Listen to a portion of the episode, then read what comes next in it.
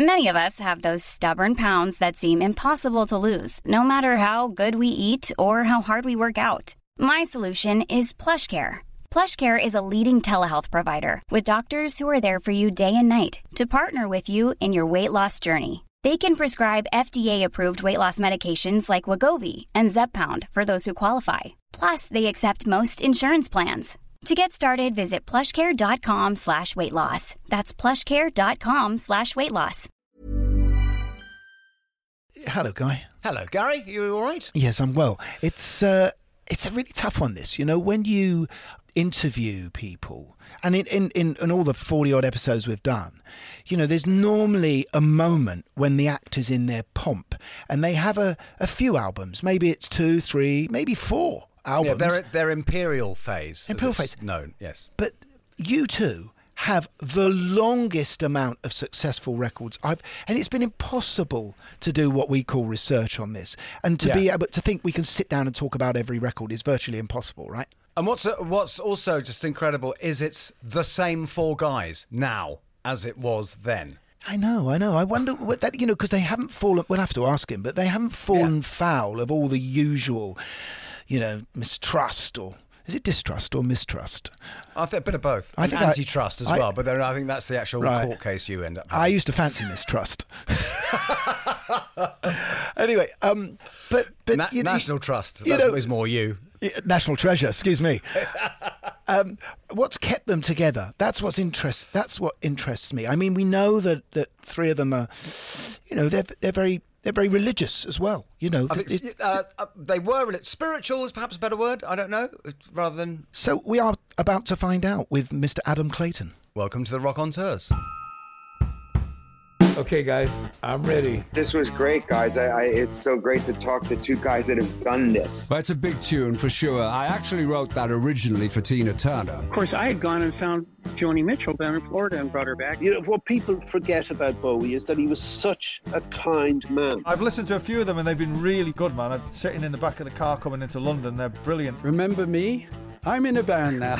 it's called Roxy Music. You know this thing about the 10,000 hours of experience? Oh, yeah, the two- two Get good at something. When we recorded Arnold Layne, we'd done about 50 hours. The Rockonteurs podcast with Gary Kemp and Guy Pratt. Adam, Hi, where is everyone? Yeah, where are you? I'm in France.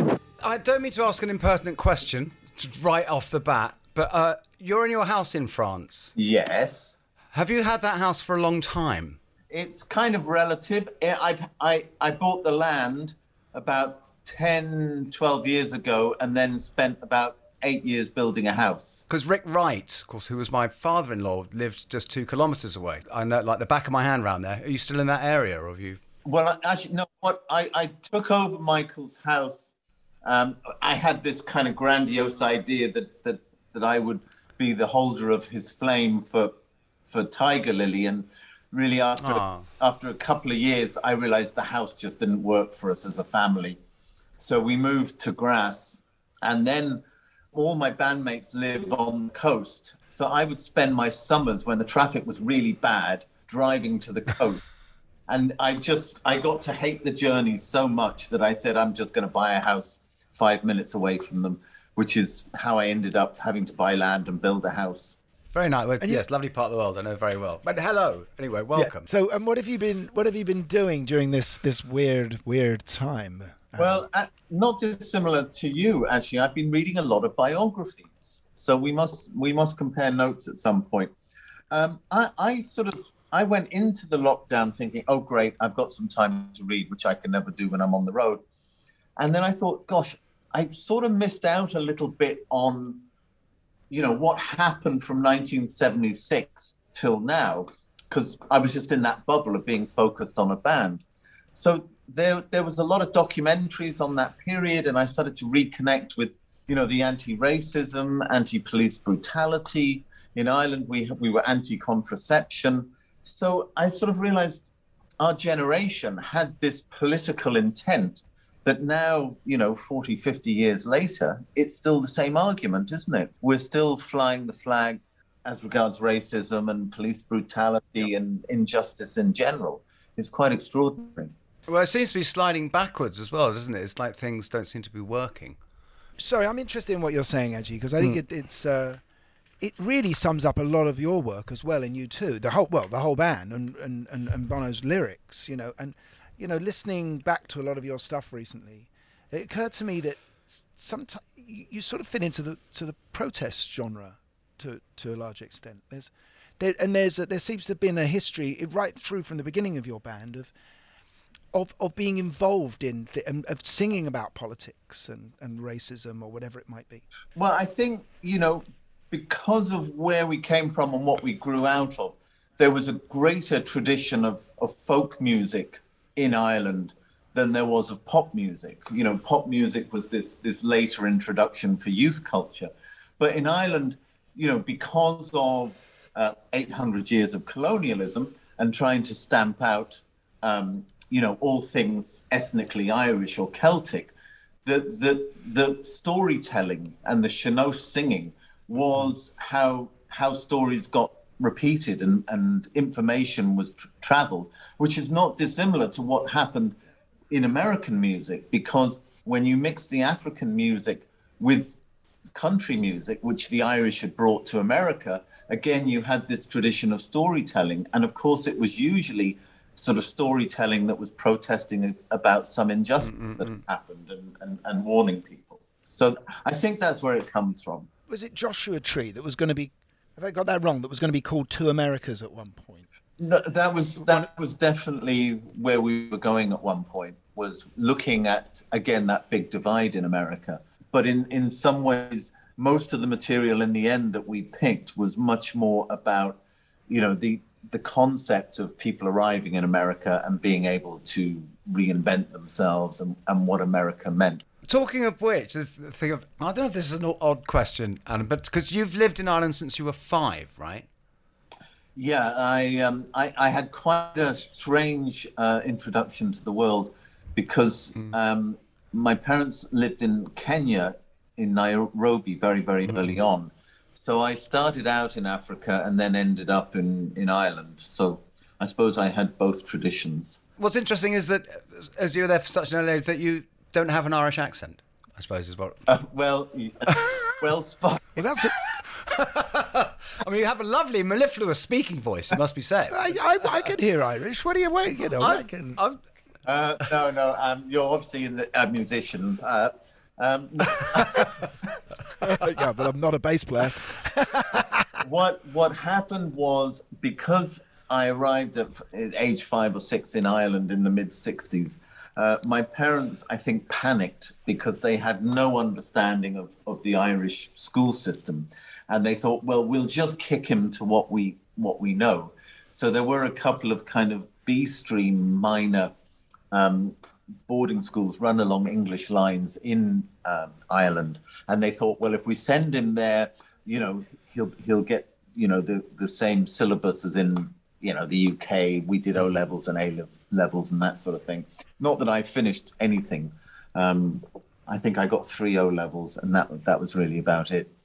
Be- Before we dig back into your past, I, I just want to finish off a little bit on what we were talking about uh, a, second ago, and this this odd sort of pull to America that we're all absolutely fascinated by America, and you know, you know, certainly you know you guys with Rattle and Hum and the Americana of America, and at the same time. There is a level of, of, of, of repulsion and and- Ambivalence. and, and ambivalence, and, and what you were trying to say in that some of that those those songs, uh, a, a critique Yeah. of, of the place as well. And this is the dilemma that I think all, you know, we all feel as musicians, don't we? We we're we're, we're really in love with this person, but it keeps kicking us. Well, I I, th- I think we're we're a lot more aware now. I think we know a lot more, and we were all brought up on on that great period of a of American spin, which was the 50s and the 60s, where nobody had traveled to the US. I mean, nobody I knew had been to the US uh, growing up. So when we saw images of San Francisco or New York on those television shows, we really went into the fantasy.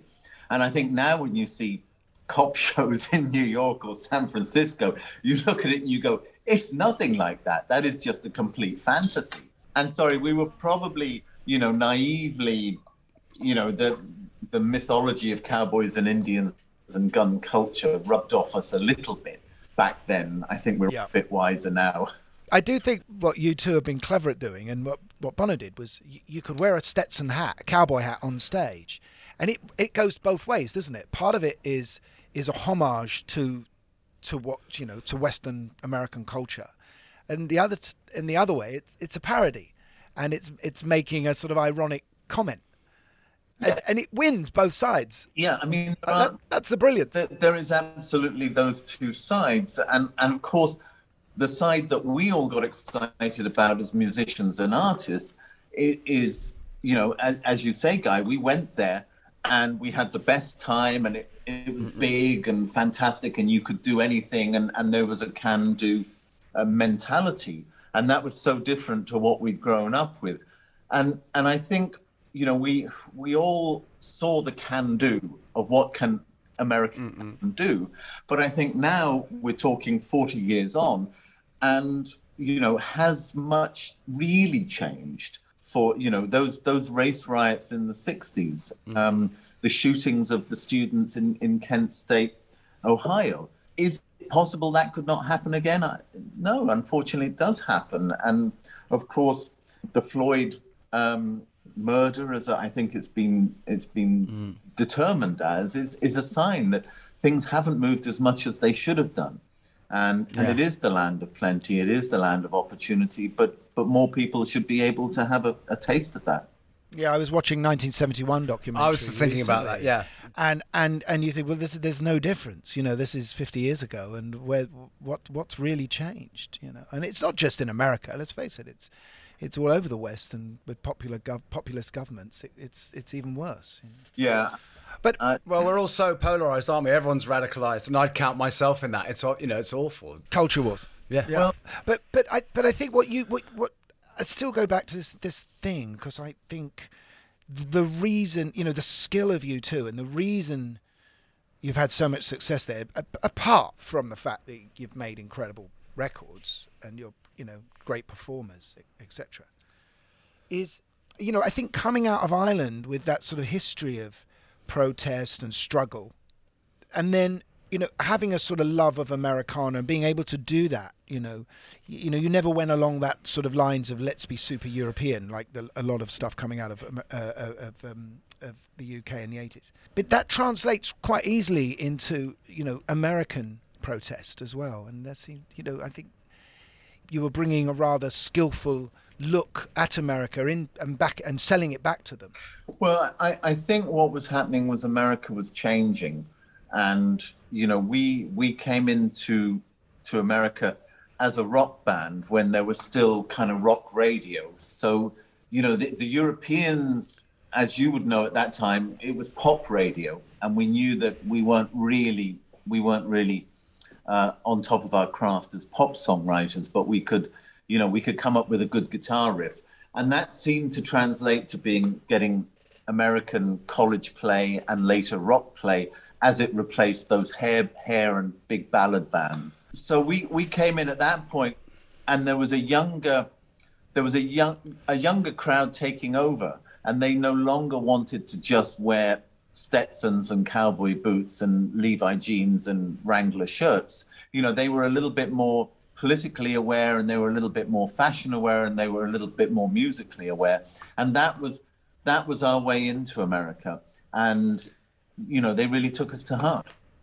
But that's what I find interesting because it happened, you know, much more in America than anywhere else. And you were very much ploughing a lonely furrow because there was so much new music. There was a whole new generation happening. There was a whole MTV thing, but and there was a lot of it was was British, you know, with New Order and Duran and you know Spandau and, and everyone. Whereas rock music was a completely different world. It was very much it was like punk had never happened. It was still it was very much this hair thing. And apart from people like Springsteen, and much as we love to think the Clash broke America, they did they really? And you know, and um, so it's amazing. You really stood out. It was remarkable that you broke through the way you did.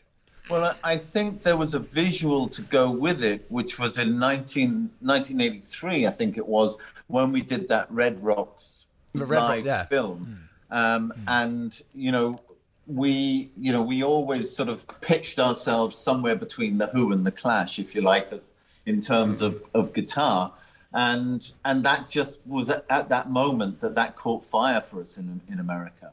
Yeah, and also I think you know Bono had that ability, especially when it comes across, begins to come across on that program of, of, of being like a, a, an evangelical preacher for music, you know. And I think people saw that film and saw how you know the audience were were br- br- being brought into yeah. this new thing, new movement that was happening. It was irresistible charisma, really, against that incredible setting. Yeah. But also, it could be that it's the first white person because black music had used that, like James Brown and everyone had completely used that church-based sort of evangelical thing in music. But I guess it's the first time we've seen it from Ireland. yeah. But I, you know, I, I think I think he, as a performer, he was very good at connecting with with the audience and bringing them in. And and you know, at the time, I remember our, our, our sort of direct competitors, if you like, in, in in America were Echo and the Bunnymen. And of course, oh, wow. and of course, Echo and the Bunnymen had a very different stance towards the audience. And and I've, Shoegate, I've shoegate. played for them. I've actually done shows with Echo and the Bunnymen. Right, I can confirm that. So so you know, it, so I, I think the English bands tended to um, to just be a little bit too cool for school and and really you know when you go somewhere and and and you're trying to win over an audience it's a different dialogue you know it's you you have to it's it's give and take and you have to kiss and fight and do all sorts of things and that was what we did and i, I guess that partly you know again we, we came up as a touring act and we knew that if if we had five people turn up that week, we had to get eight people in the next week. No, talk of which, because we're obviously we're clearly not going to be able to do a, a chronological journey here. we're just going to jump around, right? If that's all right with you. And I want to have a little base chat with you at some point. But um, oh, that'll that's probably not take very long. no, not for either of us. Don't worry. Uh, but um, uh, there's some pictures I've seen, and it's credited to two different places Hammersmith Palais or Hammersmith Odeon. And it's very early, it's like 80, 81. And it's you lot backstage, and Pete Townshend has brought Bruce Springsteen to see you. It's like, what? what was that like? well, actually, there, there, there were two things that went on there, which was I don't know if you read Bruce's book. Um, I haven't actually. No. Oh, it's a great one for lockdown. Well, if, if you read. We'll have by the time this comes out, so let's say yes.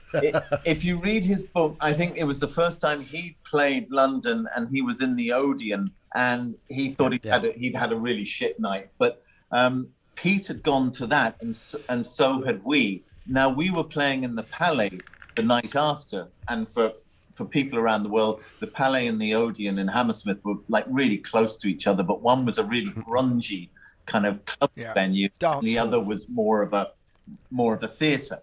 Um, we were in the grungy venue, and and and Pete and Bruce came came along to our show, and in a weird way, because we were you know we were young and kind of full of ourselves, we didn't really realize what a, a major force Bruce was, but we definitely we definitely knew who Pete Townshend was, and and Pete's been a great friend, you know, all down the years. He's he's really amazing. It's a good opportunity to go back a little bit now because you were talking. We were talking about the the, the presence of, of Bono and his ability to woo an audience. and I saw Neil McCormick, you know, the the Telegraph um, journalist. You know, old. I'm sure you know who Neil is, right? Yeah, yeah. You, well, exactly. You went to school with him uh, about a well, week wrote a whole ago. play about it, a book, well, well, yeah, and film. I sold him my first bass. Did you? I did. Was that the Westone or, or, No, it was an Ibanez. Uh, Ibanez, that's it. EV3 copy, um, and unfortunately, if he'd hung on to it, it, it could have bought him a house at this stage. what he said was rather two nice things, but he said that Adam and Bono at school were so charismatic. They were just fabulous stu- uh, kids that everyone wanted to be around and everyone was attracted to, and you had this little gang that was that was quite powerful and cliquey, but you know drew attention. Do you remember it like that? No, I, I think in, in the tradition of, of, of bass players in bands, I probably was brought in because I looked right for the part, um, and I, I was allowed to join this band of, of musicians. But but yeah, that I mean, Bono Bono was perfectly formed. Uh, I think he probably came out of the womb like that, um, and he had a charisma and an energy which he still has, and a curiosity. You know, he wasn't. Um, it, he he was never obvious. And then Edge, who I I knew his parents. Our, our parents had both moved to this little village outside of Dublin at the same time, and they were in amateur theatre together and and sang in choruses and musicals and stuff like that. So Edge and I had a bit of a bond anyway. Um, but Edge, being Welsh, I think came from a real musical tradition, and he was very very studious. And he and his brother played guitar together, and that was the nucleus of the band. La- Larry had a drum kit, though he was 14, I think, at that stage, and his father wanted him to be a jazz drummer. Ah. And, and, what music were you all into? What, what, what, what, did you grow up listening to? What were your first records and influences? Um, I I definitely would have been Beatles first off. You know, I remember I my I grew up in a family of aunts, and I remember Top of the Pop, black and white. Um, so it was Elvis and the Beatles that you know they they all kind of listened to, and I had all the Beatles 45s, the uh, the, the White Album the whole lot. And then as I became a bit of a brat, as a teenage brat, then yes, I'm afraid I did go towards some heavy metal.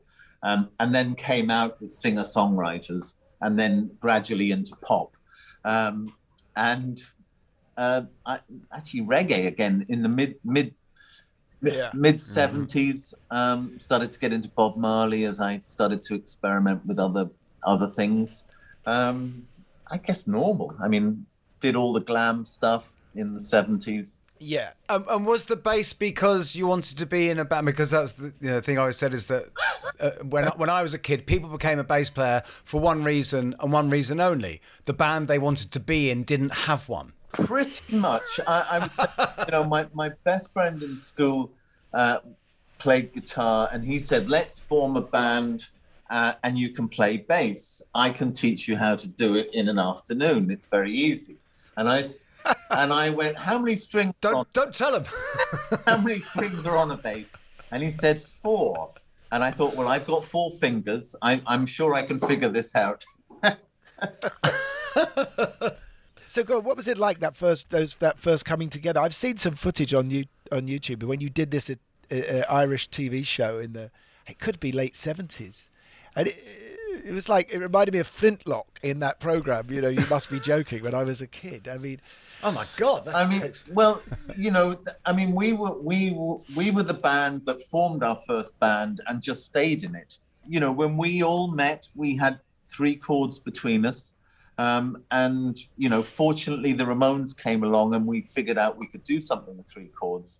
And we we didn't know the history of music. We didn't know black music, we didn't know dance music. We had a really, really narrow band, and it would probably was David Bowie and Roxy music. Um, and then punk happened, and suddenly, as teenagers in the suburbs, suddenly there was a way of venting that anger and frustration. And I heard your really great Glenn Matlock interview. Um, I, I learned so much oh. from that.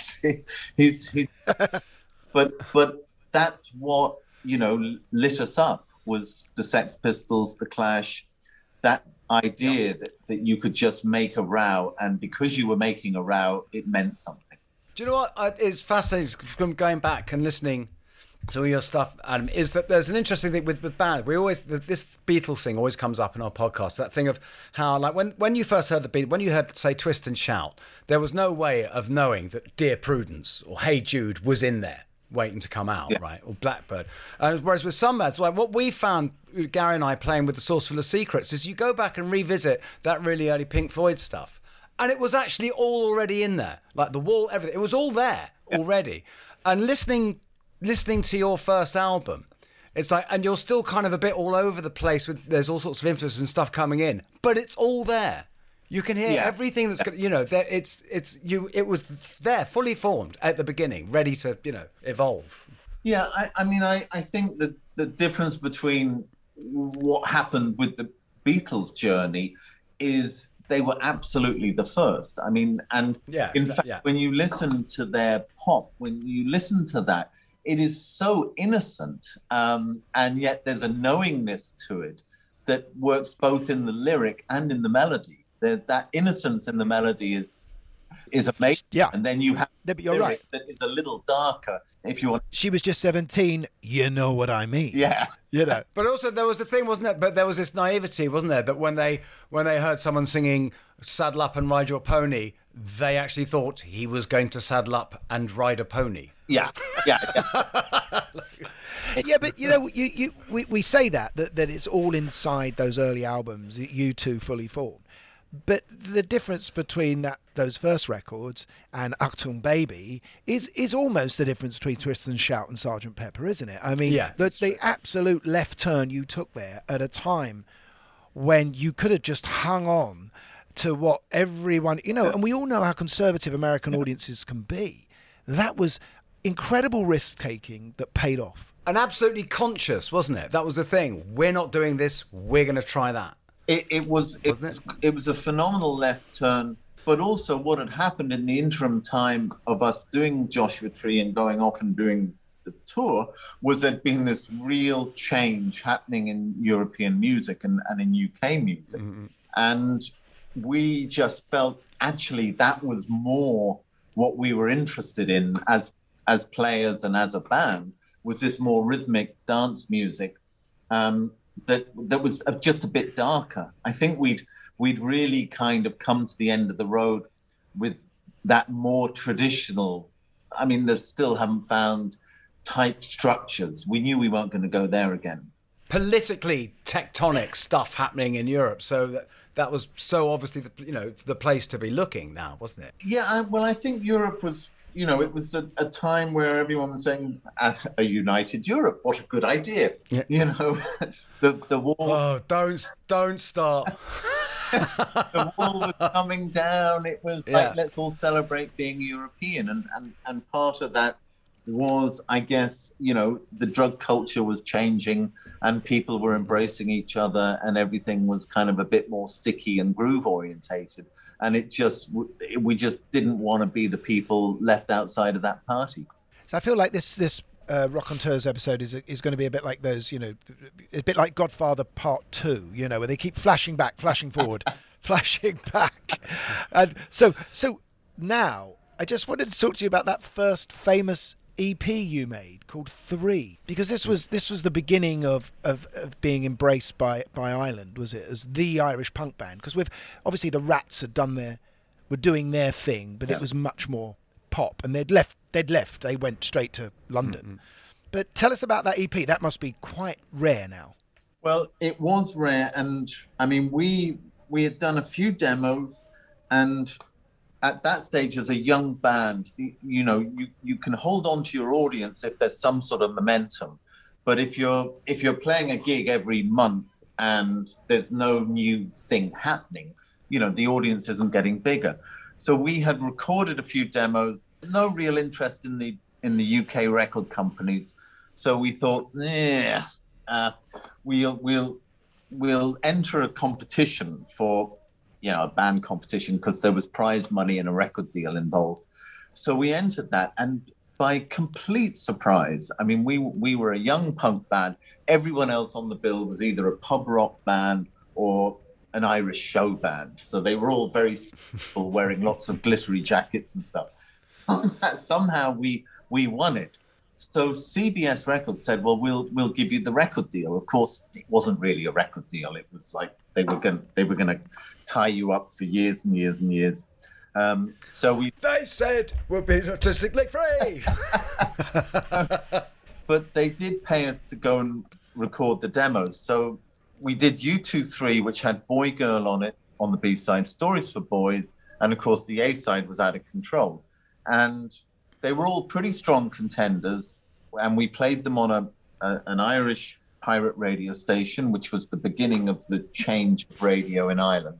And the audience voted for what the A side would be, and that was Out of Control. And Out of Control, uh, I think at this point it, it was documented about the day. It was written about the day Bono turned 18, and I guess it was in in the in the punk genre, um, it was very relevant. I mean, you know, uh, the Jam had happened. There were lots of these young bands happening Yeah. and talking about their generation. So so this was what how Bono felt turning 18. Uh, I would say, in retrospect, there's probably a wee bit of a Skids influence. You know, there's Yeah, I noticed that. Yeah, yeah, yeah. there was a Stuart Adamson, you know, was was kind of a great guitar player, um, and we liked the kind of brawn of of the Skids. You know, Jobbo was was was rough and tough. Well, it's Celtic, isn't Yeah. it? So- Yeah, was was Rus- was it Rusty Egan? Did he play with? Did he played on Yeah, the drums yeah. with, the, s- with the Skids? Yeah, yeah. And obviously, Joy Division is in there as well, isn't there? There's there's that you're bridging that gap into things that will go eventually become more 80s, if you like. You, you couldn't escape Joy Division back then. I mean, they just cast a huge shadow uh, because it was so it was so different and it was so specific to that generation of uh, suburban northern city life. There's also because there's something um, um, that you mentioned then because you said I know you you said your influences as a player were like Jean-Jacques Burnel, like all of us, Jean-Jacques Burnel, Peter Hook, and everyone. But there's an interesting thing I think that happened to your playing, which is the obvious thing that would happen, especially with Edge's guitar style, is that is that something that you would drive and you used to play with a pick and you drove. Yeah. Right, it was very much, and then you had this thing, and then you switched to playing with a finger, and then you, and instead you made it flow. It became more like a river than an express train, and I think that's one of the things that really opened up the landscape for of U2 musically. So- I think, yeah. I mean, in the in the very very early days, you know, it was only Edge and myself providing, you know, the drive and the mid range, and he was playing a lot of mm-hmm. arpeggios. So so me playing with a pick really filled that space, and and I did. I was influenced by you know the sound Jean Jacques had and the intensity of what he did. Um, I think once, I mean, as you would know, uh, once you bring in more keyboards, the bass really has to go down low because everybody Yeah, yeah. playing over each other. There's never been a faster or easier way to start your weight loss journey than with PlushCare.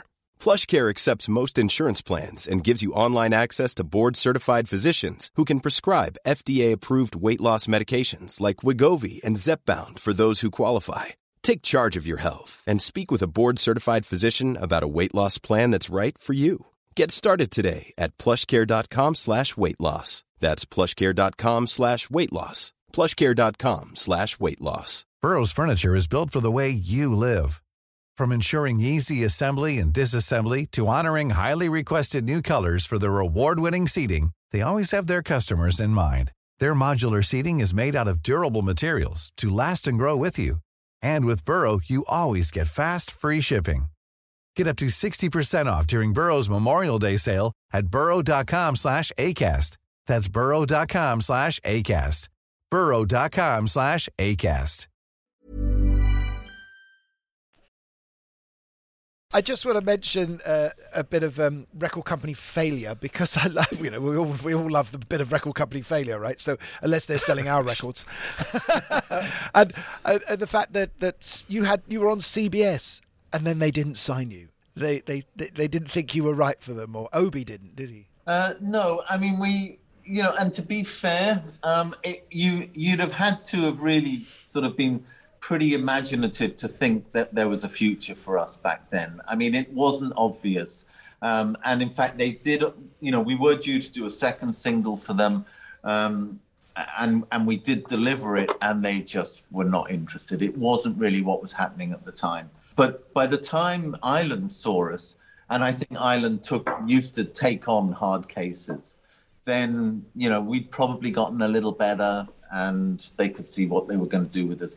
I'm so glad we didn't sign to CBS because I don't think it would have worked at all. They they had bad. But but you because you you stayed in Ireland. That's the thing. I mean, what were your visions in the beginning? Was it like the Rats or whatever that we have to move to London to make this happen? Or? But, but but also, can I just add to that that Island is the spiritual home of the, of, of, of U2, and because you know Roxy Music and and and Yeah. Chris Blackwell, you know, who ran Island at the time, was such a, a genius. Yeah, well, you're very lucky Yeah. in that because especially with someone as strong as Bono, because very uh, uh, because Chris's game plan in the old days used to be he if he saw a singer he liked, he'd sign the band and then just slowly get rid of them and keep the singer. I mean, we, we, we had a very good relationship with Chris, but I think it was because we had a very strong idea of who we were and we had very strong management. So it was, we were able to counterbalance that. And of course, what ended up happening at Island was they, they let us run the show. And again, I don't think that would have worked, you know, at a bigger record company, at a CBS. Um, so Island Island became our collaborator, and they were distributed through Warner Brothers in America, and so we kind of dealt directly with Warner Brothers. But what Guy said about you staying in Ireland, not making that choice to sort of up and leave and go to London. Well, um, to be honest, a lot of that was economic. I mean, our our record deal, the numbers were so small that we actually couldn't afford to move out of home. So we lived with our parents up until the War album. Um, there was there was no spare cash, and I think we paid ourselves something like twenty five quid a week or whatever. So have you ever had a job? what? Other other than being, uh, you know, I know. this is the first time he's ever asked that. No, That's- it's that's like good, but you were, you were living home with your mum and then you're getting 25 quid. I suddenly realised you've just left school with three O levels and never had a job. Well, well, actually, Oh, is that right? Or, or, or a muck job of some Actually, I- sort? That's all I meant. I had you know. two, two jobs uh, in in my. There you go. One one of them was um, I used to do a summer job in London as a fish porter in Billingsgate, and uh, that was a great job because the market used to finish at about eleven thirty, and I would then go off into uh, I'd go off buying records and, and stuff like that and get to the odd gig, and I'd do that for the summer. I'd bank everything or I'd hold on to everything I made, and then I would buy an amp or you know speaker or a bass or something. So that was my my first job. My second job, because I thought it might be useful, uh, was I was a van driver for a um, somebody who delivered pottery to Dunnes Stores, which is a, a discount chain all over Ireland. Thought, well, maybe he'll let me take the van home at night and I can use it for gigs. Uh, he never let me take it home at night. Listen, uh, Adam, there are two people that sort of came into the world of uh, U2 that were very significant. I'm just interested in how these two relationships began and evolved. Uh, one is obviously Paul McGuinness, your manager, who was so you know visionary, Mm. and the other one is a- Anton Corbijn, who who I think made an incredible difference to the band because he presented you in a way that was mythological. Yeah, um, I mean, they were both key relationships. Paul, Paul, you know, it, Paul was one of those things that you could never have planned for it. It was there was a journalist in in Dublin at Hot Press called Bill Graham, and he, you know, he he spoke in riddles to be perfectly honest, but he he knew his music. He was one of those sort of characters. And did he have to spend his whole life saying, no, not that Bill Graham? yes. Yeah. Irish Bill Graham is, is what, how we used to refer to him. But he saw one of our early gigs and he saw something in the band. And, you know, he was the only adult we knew who knew anything about music. So we said to him, well, look, we, we, we're going to need a manager because we're going to need a van and we're going to need some gigs. and he said, the, the only person who I think could do it is Paul McGuinness. And, you know, Paul had dropped out of college. He'd worked uh, as an extra on a John Boorman film. He'd done a little bit of assistant directing in the advertising world. And he, he his best friend managed an Irish band called Horslips. And Paul always ah, wanted a band to manage. And he came to see us. I don't think he was very impressed with us. I don't think he understood where we were coming from or what punk was. But I, he says that he saw something in Bono as a performer, which was that Bono was just eyeballing everybody in the audience, all six of them, and and was fearless. And Paul said, "Okay, I'll get involved." And of course, Paul didn't give up his day job. He told us we had to play more gigs and work harder and write more songs. Um, and many rows ensued about why we needed a van so that we could make money.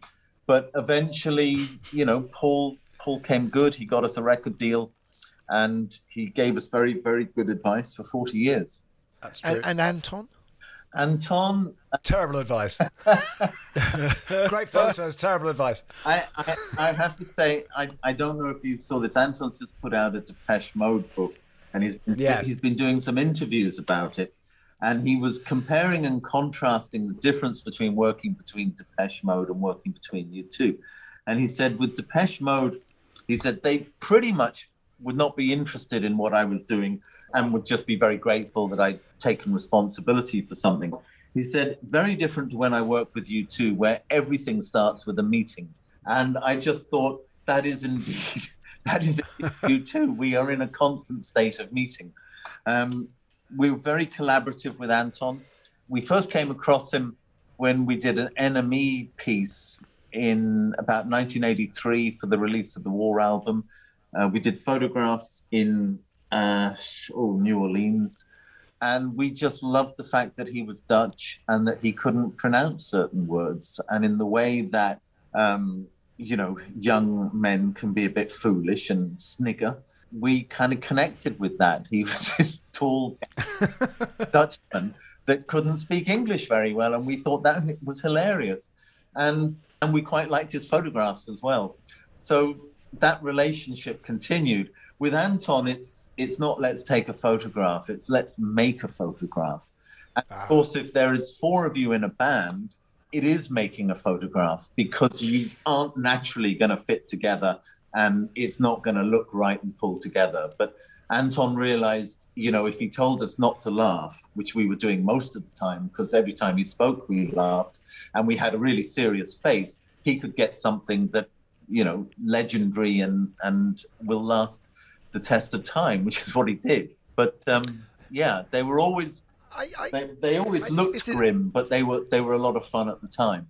Well, it's it's interesting, isn't it? Because obviously, you know, I mean, I think it's, the photographs are incredible. You know, they look like sort of Ansel Adams, or you know, you know, he's turning U2 into Mount Rushmore. You know, and he always put you on a place that was universal. There was a sense that you know you you weren't being just shot on the Irish streets. You know, you were somewhere that was desolate and open, and you know all of that mythological stuff.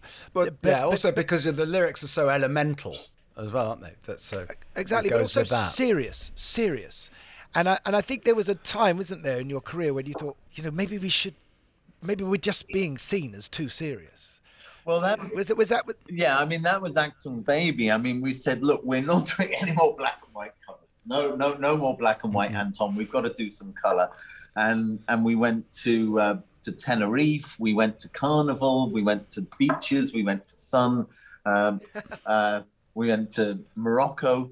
Um, but still, it ended up looking a bit serious. I mean, we even dressed up in drag. You know, we did some cross dressing just to really try and burst the balloon. But again, I think, you know, Anton always likes to choose the photographs where we're not smiling. He always likes the serious face. And, you know, again, in if you if you follow the Depeche Mode model, you kind of have to let him do it his way because he always makes the right decision. And his photographs from uh, his musical photographs from from the 80s onwards uh, really defined that era. No, absolutely. But they always said that. But that's but scowling is better, isn't it? They said the thing that killed Blondie as a band, that killed the unity, was when they they were all stitched up on the Parallel Lines cover, where they were all told to smile and Debbie was told to scowl. So they just look like idiots, basically. Yeah, yeah. yeah. I, I mean, rock and roll. Unfortunately, it has to feel a little dangerous, and if you're warm and friendly and, and cuddly, um, it it doesn't work. But we didn't really know that then, but Anton did. But then, as you say, with I mean, we've got it because that whole Achtung Baby. I saw that show at Wembley, and it was just incredible. I mean, that was a whole where it was a, a whole revue that you, you just exploded into this totally kind of four-dimensional multimedia Technicolor thing, as opposed to the you know this fa- fabulous earnest rock and roll band. I mean, was that incredibly liberating for you as It- well? It, was very liberating because, um, you know, we had toured the Joshua Tree, which went from arenas into stadiums pre big stadium production and pre video reinforcement. So it was like four guys with their instruments just, you know, on stage. I mean, it, it was the equivalent of, you know, Shea Stadium but done on a whole tour.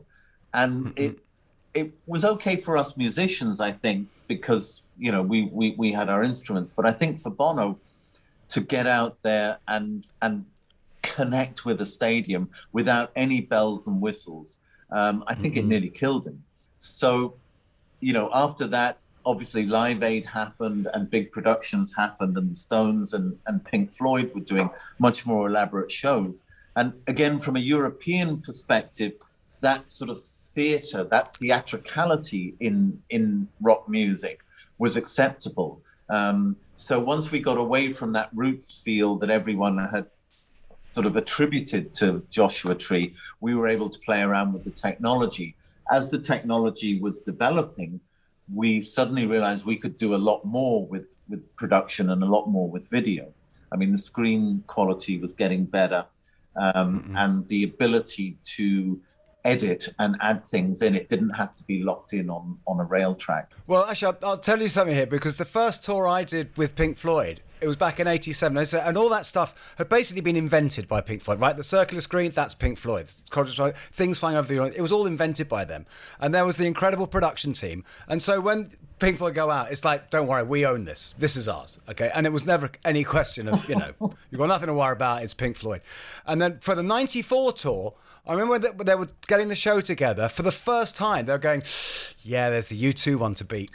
it was the first time they'd ever had to think that. It was like, "Yeah, but U2." but, you know, we but we, what I think we, we, did benefit from all their research, and of course we benefited yeah. from a lot of their people as well, because because we yeah. we worked with Mark Fisher, who I think Mark Fisher, of course, all yeah. all those big stage shows for for the ten or fifteen year period.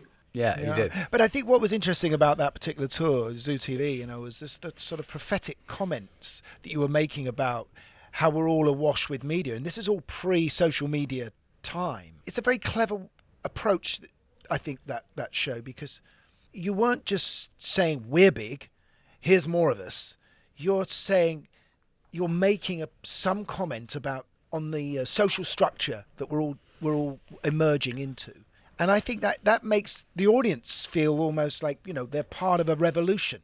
They're part of a thought process that is bigger than just praising music. I think, you know, the, the best the best things in, in, in, in the arts is when it's not spelt out, but when you ignite the audience's imagination.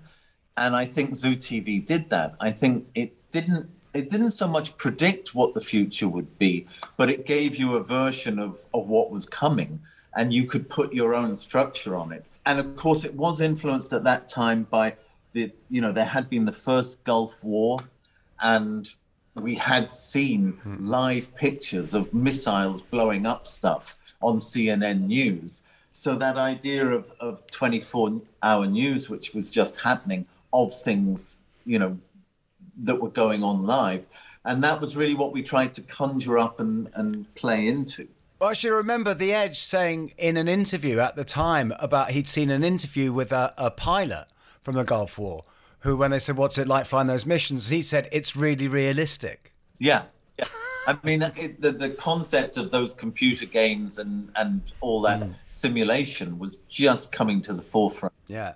Um, and, and maybe, I don't know, but in, in a post COVID world, we might well get to, to a point where you know concerts are experienced in with goggles and headphones that you're not actually in a big room anymore mm-hmm. and there's a, there must have been a moment in the in those zoo tv shows there must have been moments in there where you were you were pinching yourself because it wasn't that long before that you were those kids in Ireland, and suddenly now you're not just four kids. You're ju- you're just this this industry, and there are hundreds of people around you. You can't even remember their names. You know, impossible. You must be having so many meetings. I mean, was did that did that create? you know, did that create an? an oh, incre- your itinerary must have been. Oh, well, that, did that create it, euphoria or fear? It, you know, it was one long meeting. You know, I to be to be um, candid here. Of course, I wasn't actually coping very well with all of this. Um, it was, I mean, I would have just been hitting 30. So from Joshua Tree, you know, which was 87 to 1990, 91, I, I was I was having a little bit of a meltdown of of just not really knowing who I was or how to manage with all of this. And and I think probably all of us in our own different way were going through much the same thing. And again, that was part of the weird heady mix of it all was that Mm-mm. we weren't really in as much control of it as we thought we were. We created this Frankenstein and it had a momentum all of its own. And how was that with the other three? I, am guessing they were really understanding that you know, you were clearly on a sort of slightly different bus. Um, if that's if I can put it that way. Uh, you know, we we've having had a similar experience yeah. myself. Can I just say yeah. so? No, no, no. I, I get that. Um, you know, I the thing is, if you're going through it, of course, I just thought I was just I, I was miserable. Um, you know, I I was kind of wondering why nobody understood me and and why I wasn't feeling better. And of course, it was because I was drinking too much and taking drugs. Um, you know, I think everybody just thought I was going to be okay. You know, because they were all dealing with their own issues. They all actually had families at that point. They had young kids, and I mean, they were probably holding on tightly and gripping on. I mean, the the obviously it came to a head when I missed a show in Sydney, Australia, mm. which was, you know, if you're a musician in a band, that is the thing you don't do. That's the one thing. you can do it. You've got one job. but, but what's inter- but what's also interesting, Adam, is that they went ahead with that show without you. They they, they substituted you briefly. Well, it was a rehearsal, and, wasn't and, it? And, kind of for uh, a for a big TV thing the next day, wasn't it? No, I mean, well, even that was a well, gig. no, no, it was it was a gig. Was I it? mean, we had two Yeah, nights. but- One was a rain day for this film, and you know we we only had two two chances at getting it, and it was it the money had been spent, the cameras were there, so it was obviously the right thing to do, um, and the audience were there, and they deserved a show, um, and my tech was able to stand in, so you know it was all good on those levels, but you know I can't imagine what must have been going through those guys' heads as they were trying to perform that show. So you know, the great thing from my point of view was it was very obvious that the next move was mine, and the only move I could make was into rehab, um, and it was the best thing I ever did. I, because there's something, and it obviously twigged something that I absolutely recognised because the fact that I've always remembered it. I, there, there was a big, I think it was a Q piece uh, on you in the late 80s or early 90s, where the, a, a, a journalist was embedded, I guess is the word, on your tour for a few days. And there was just one time, so one tiny little thing where you were at the bar and you said, Cool, there I wasn't going to drink today and I'm half pissed already. Right. And you just said that. And for some reason, and 30 years later, I remember that because that clearly, twi- I thought, oh, God, I know that. Yeah, yeah. I know that one. Yeah, Yeah. It, it, you can pick up on it now. Um, yeah, I'm, I just, you know, I think alcohol is is so permissive, and in our jobs as musicians, you make sure you can do your job, and then after after work, you know, whatever happens happens. Growing up in Ireland, it's very much a, a drink culture. Uh, I thought it was fine to drink a lot. It was only when uh, when the wheels came off that I realised it was doing me a lot of harm. Can I talk a little bit about? I get you to talk a little bit about the writing process in the band, and you know, I don't know whether there's any particular songs that stick out in your memory, but just how it comes together. Because you know, I've read over the years, you know, about you know working with Eno and and your, you know, a, there's a lot of jamming sessions that go on trying to build up music for for for Bono to take away and work on. But, what's how does how is it? Yeah, I mean, En- Eno is a great was a you know the records that we did with Eno. He was a great catalyst because he, you know, he would start earlier in the day and he would, you know, find sounds or, or rhythmic things on on his DX7. And when we would come in, he would have a bit of a tapestry going, which would be inspiring, and we'd come in and play over it, and that was really the way we worked for a long period of time. Within that, and, and we would shape these jams and and you know write middle eights and, and choruses and whatever, and Bono would go off and and scat vocals on them. That was one way that we worked. The other way was always the, the Edge is one of these people that you wouldn't see him doing his homework, but he'd kind of slope off in the evening and he'd be up for a couple of hours writing a song. so there were songs that would come from him that would be, you know, kind of fully formed. And Sunday Bloody Sunday was one of those in the early days. He's with melody as well, or just with the just the guitar parts. Is it? he, he would have he would have the bones of a of a melody, and you know Bono and he would spar off each other. Uh, Vertigo was another one that came that way. Um, so he's he's really great at going. I'm going to make sure that the first day we turn up in the studio, we've got something to do, and then out of out of that would come all these other things. And of course, we used to end up, you know, in those jams, you would get something that you would never get from conventional songwriting. I mean, I don't think Bullet the Blue Sky would have happened in any other situation other than a jam. Um, and yet, say a song like One, which was two sets of chord sequences that were kind of edited together, that was two different jam sessions that, you know, out of frustration, um, Edge put them together. And but David, once you start introducing DJs and programmers, at this point, does the rhythm section become a little nervous? Like Danger Mouse. and people like that.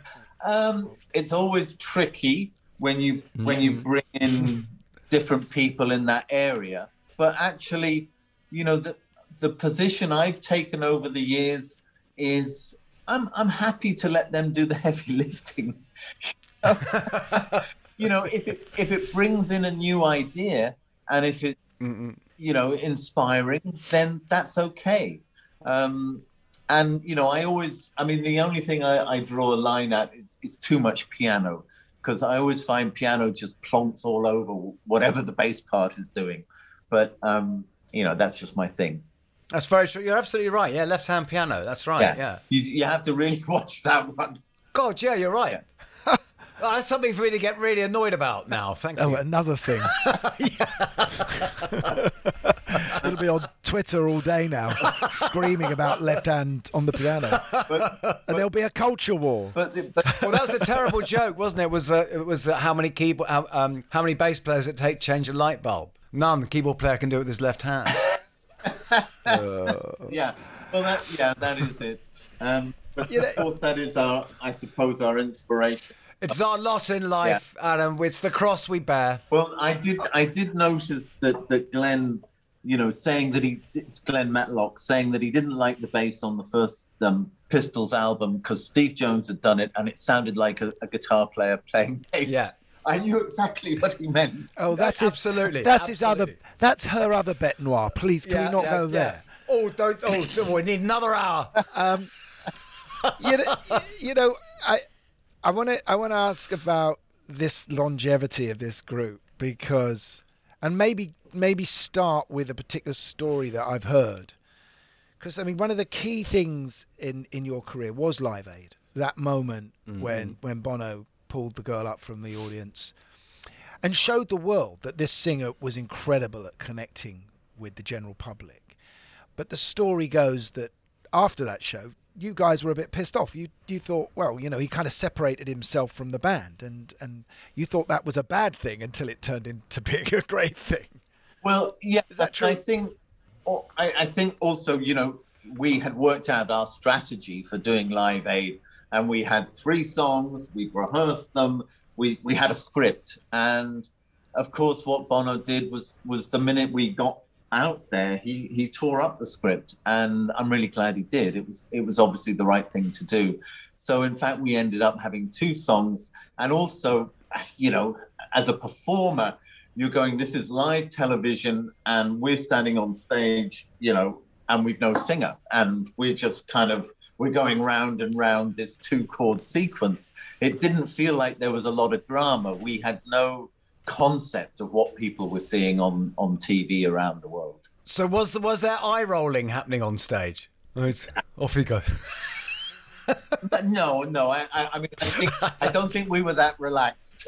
Fear, fear. Yeah. I just remember fear backstage. but but the longevity of the band is is extraordinary. I mean, you don't seem to have fallen foul of ev- of the Well, it's utterly that- unique. I think it's utterly unique, isn't it? I, it, is, I don't know if there is another unit. Is there that's literally started there and, and is still there? Um, no personnel change, nothing. you know, I, I just um, it, it is, you know, I do feel inc- incredibly lucky Um, I think we have we we we've just managed to figure out how to get on with each other, um, and maybe part of it was starting so young.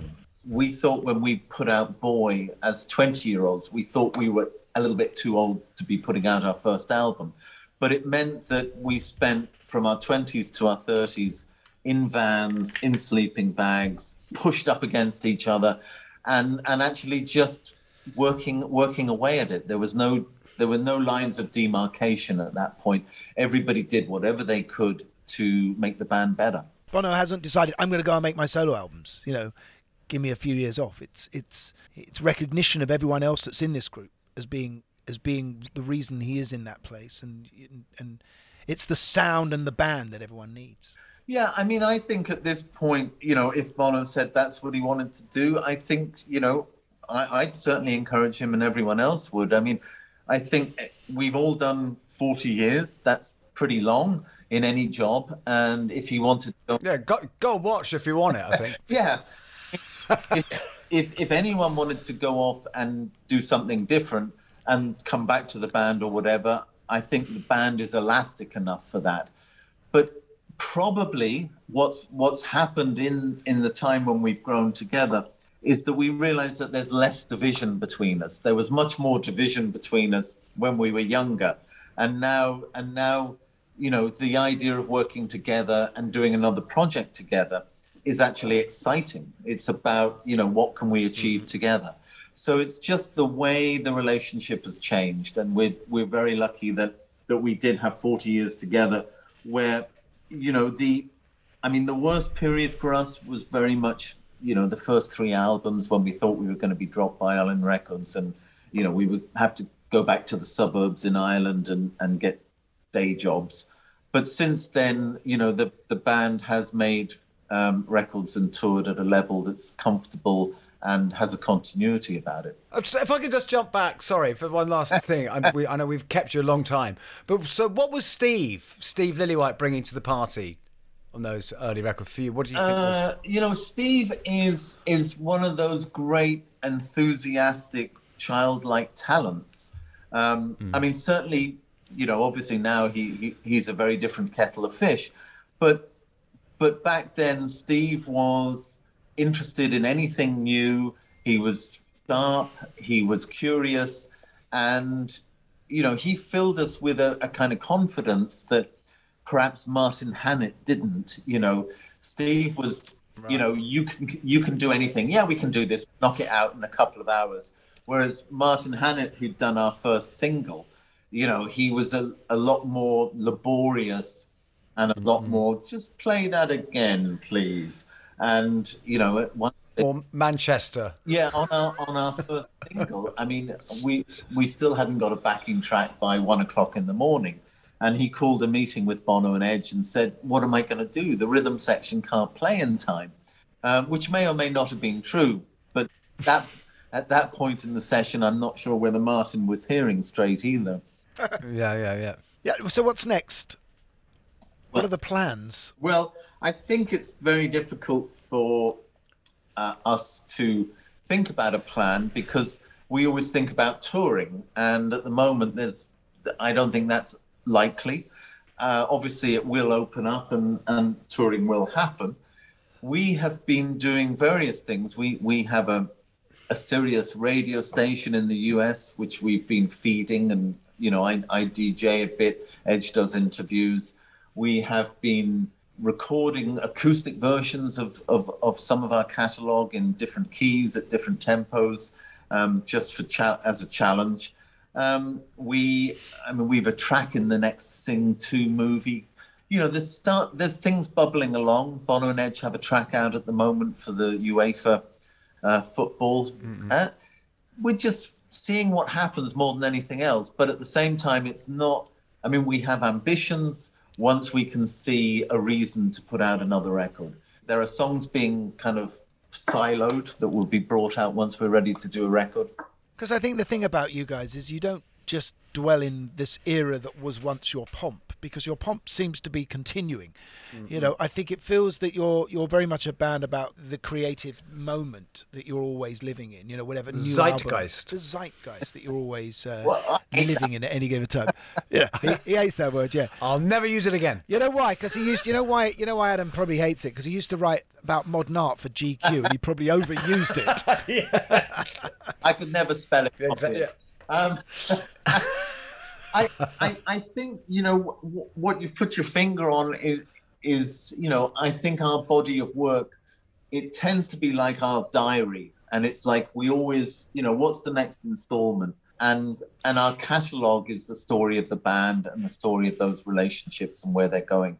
So i'm always curious when we do an, another record to see what the state of of the band is what the state of those relationships are and you know the great thing is now that there isn't an upper age limit anymore on music you can you can kind of keep going and do anything Long may your diary continue, Adam. Here's to meetings. Here's to meetings. well your diary is continuing gary don't you you've a, an lp coming out is that, I've yeah? got an LP coming out. Yeah, yeah. No, still making music. You know, I think the lockdown actually was was quite um, a creative uh, sort of force for me in a way. You know, a bit of it gave me the sort of discipline and the energy to get on with stuff. You know, before the world changed. I think it took us all by surprise. I know Bono's been writing his book, right? Yeah, Bono's been working on a book, which you know, I, I mean, these things are they're hard to do. You know, to go back and try and piece together all those memories. But um, I think it'd be great when when when he's ready to show it to the world. Thank you so much. Yeah. All right, take care, guys. Thank you. Thank you. Thank Thanks, you, everyone. Adam. Lovely to talk to you. Okay, bye. Thank you. That was good. That was fantastic. And it was long, so we need to get out of your way because we want you to have as much of it as you can. So please subscribe. Thank you for listening and join us whenever you can. We'll be back here next week, though, Uh, it's good night from me. and it's good night from her.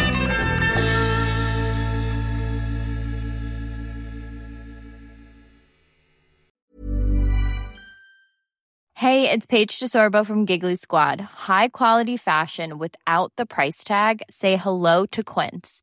I'm snagging high-end essentials like cozy cashmere sweaters, sleek leather jackets, fine jewelry, and so much more. With Quince being 50 to 80% less than similar brands. And they partner with factories that prioritize safe, ethical, and responsible manufacturing. I love that. Luxury quality within reach. Go to quince.com slash style to get free shipping and 365 day returns on your next order. Quince.com slash style.